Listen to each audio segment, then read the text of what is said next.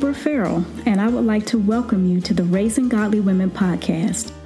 I know why another podcast. Well, Raising Godly Women is about empowering a generation of women to empower the generation behind them. But what exactly does empowerment look like? Our goal is to help you become stronger, to help you become more confident in your everyday life, especially as it relates to your relationship with the Lord. As daughters of God, I'm sure you've heard about the Proverbs 31 woman, and many of us, including me, we strive to be her. But what about the Titus 2 woman? She's that woman who shares what she's learned on her journey.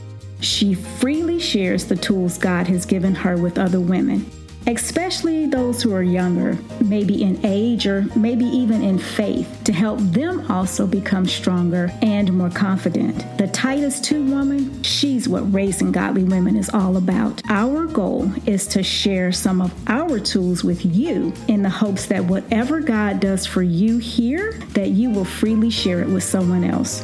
So, again, welcome to Raising Godly Women. We sure hope you enjoy your journey with us.